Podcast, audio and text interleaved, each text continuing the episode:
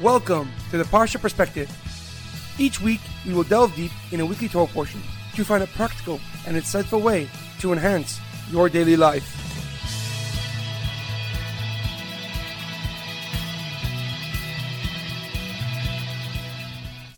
Thank you for tuning in.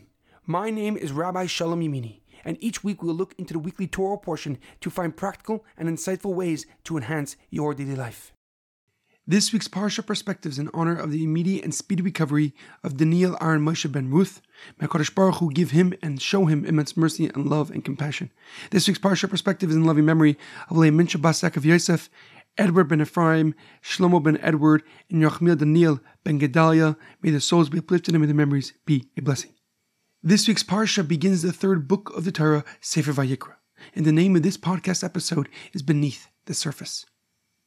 Our parsha begins with the first time that God speaks to Moshe Rabbeinu from within the Mishkan, from within the tabernacle. He relates to Moshe the various types of karbanis, the sacrifices that were brought on the altar, the oila, an elective sacrifice burnt entirely and solely for God, the chatas, a sin offering that would atone for sins done unintentionally, the shlomim, a volunteer sacrifice brought to thank God and eaten by the donor, kohanim, and leviim and the usham, an offering brought by a person unsure if they violated a Torah prohibition. However, a question comes to mind. The parsha starts off with God calling out to Moshe from within the assembled Mishkan. The pasuk writes, "Vayikra el Moshe," and God called out to Moshe, "Vaydaber Hashem elav me'ohel moed lemor," and God called out to Moshe and spoke to him from within the tent of meeting. But why doesn't the pasuk write that God called Moshe? It should have written, "Vayikra Hashem el Moshe," and God called out to Moshe. Furthermore, why did God call out to Moshe before speaking with him? Usually the pasuk writes, "Vayidaber Hashem el Moshe," and God spoke to Moshe. Why did God call Moshe Rabbeinu before speaking with him? However, the Ohr HaChaim HaKadosh, Rav Chaim Ibn Attar, a Moroccan commentary and Kabbalist, gives a deeper and more profound explanation. He writes that there is a depth to the meaning, to the order that God spoke to Moshe with. God called out to Moshe two other times in the Torah. The first time was by the burning bush, when God challenged Moshe Rabbeinu to lead the Jewish nation out of Egypt and for us to celebrate Yetzias Mitzrayim this Pesach. The second time was at Har Sinai, at Mount Sinai, when God summoned Moshe Rabbeinu up the mountain. In both cases, the pasuk details that it is God Himself calling Moshe Rabbeinu.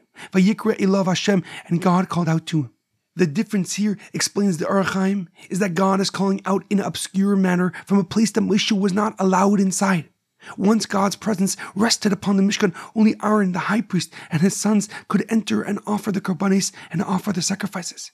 The Ohr HaChaim explains that God will often try to awaken us in an obscure manner before explicitly revealing himself.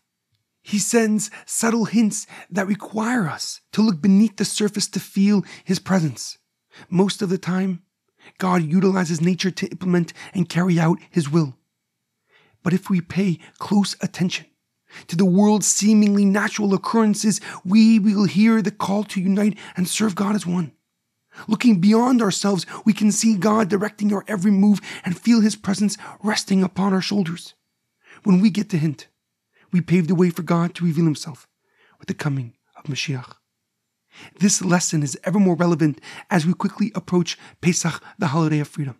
The story we describe and say in detail during the Seder night is intended to awaken us to the power of our Creator, to the miracles He constantly performs on our behalf without us being aware of His presence, to the love, to the passion, to the desire He has for us ever since our forefather Avram Avinu circumcised himself at the age of 99 years old, to the infinity of His holiness and the eternity of His presence, to the ultimate redemption that will be forever once His oneness is proclaimed throughout the world. In our daily life, it is imperative to realize that most communication is conveyed beneath the surface. Our mannerisms, our habits reveal much more than we think they do.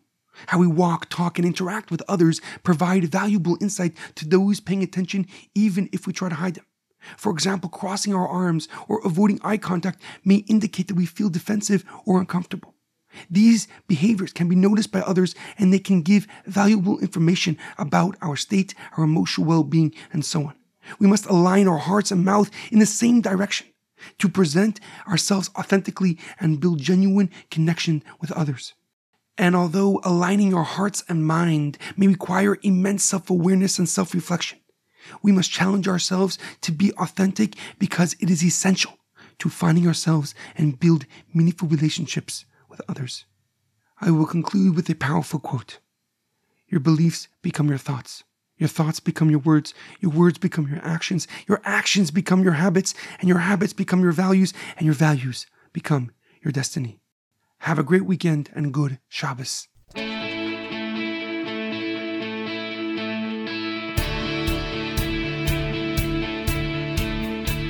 Thank you for tuning in to The Parsha Perspective. Check out our website, theparshaperspective.com. Send thoughts and comments to theparshaperspective at gmail.com. Till next time, thanks for listening.